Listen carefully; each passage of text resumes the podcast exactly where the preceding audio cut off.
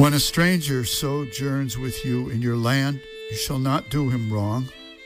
The stranger shall be to you as the native among you, and you shall love him as yourself, for you were strangers in the land of Egypt. From the Old Testament book of Leviticus. Good morning, everyone. I'm Rob McCall. This is the Awanadjo Almanac, a collection of natural and unnatural events, rank opinion, and wild speculation devoted to feeling at home in nature and breaking down the wall between us and the rest of creation. And this is the Almanac for September 11th to 18th, 2015. We're coming up on the new harvest moon and some natural events for this quarter moon. Watching the geese and the ospreys and the shorebirds fly south and the songbirds passing through one thinks of how ancient and universal is this phenomenon of migration. Humans are among the planet's greatest migrants, having left our original home in Central Africa to spread out and populate the whole planet, looking for more room, more food, more safety, more opportunity for ourselves and our children. In Judeo Christian lore, the Hebrew children escaped the miseries of slavery in Egypt and found their new home in the Promised Land. And that is why the Old Testament repeats time and again Yahweh's injunction against mistreating the foreigner or the stranger or the sojourner who comes to your land. Unnatural events building walls to keep out strangers and sojourners. They will come, as we did.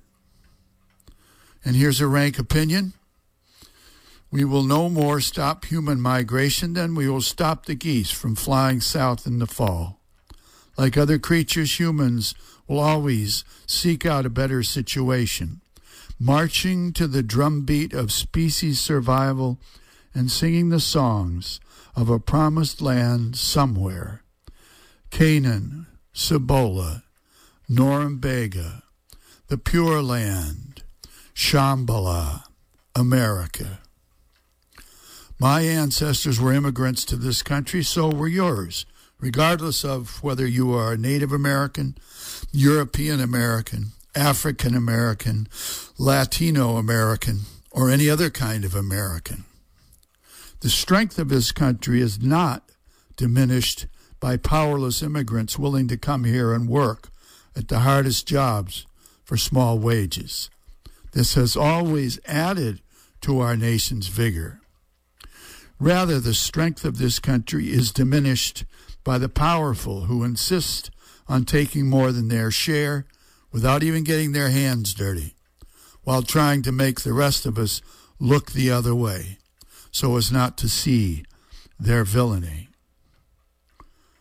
Here's a field and forest report.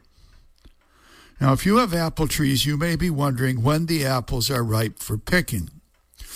Traditionally, apples were either summer varieties picked in August or early September, fall varieties picked until early November, and winter varieties picked after the hard frost.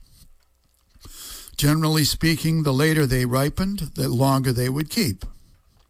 Nowadays, the ripeness of an apple is determined by the Brix test refractometer, which shows the sugar level in the juice. The higher sugar level, the riper the apple.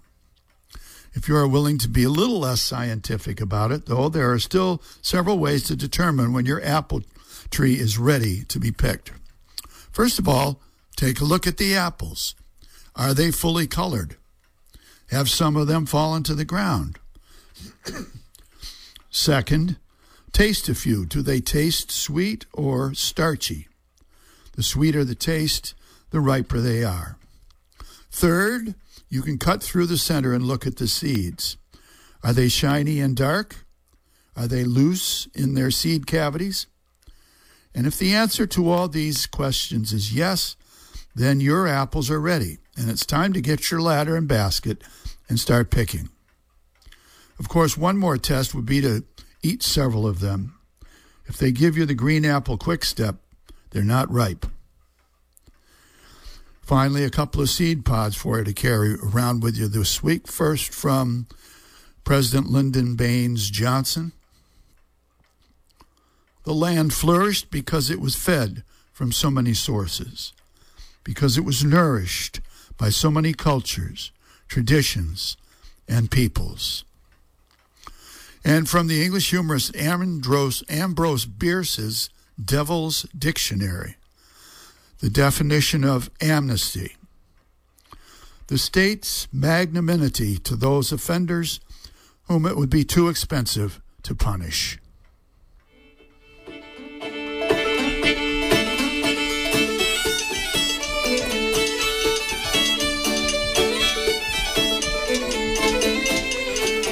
That's the almanac for this quarter moon, but don't take it from me.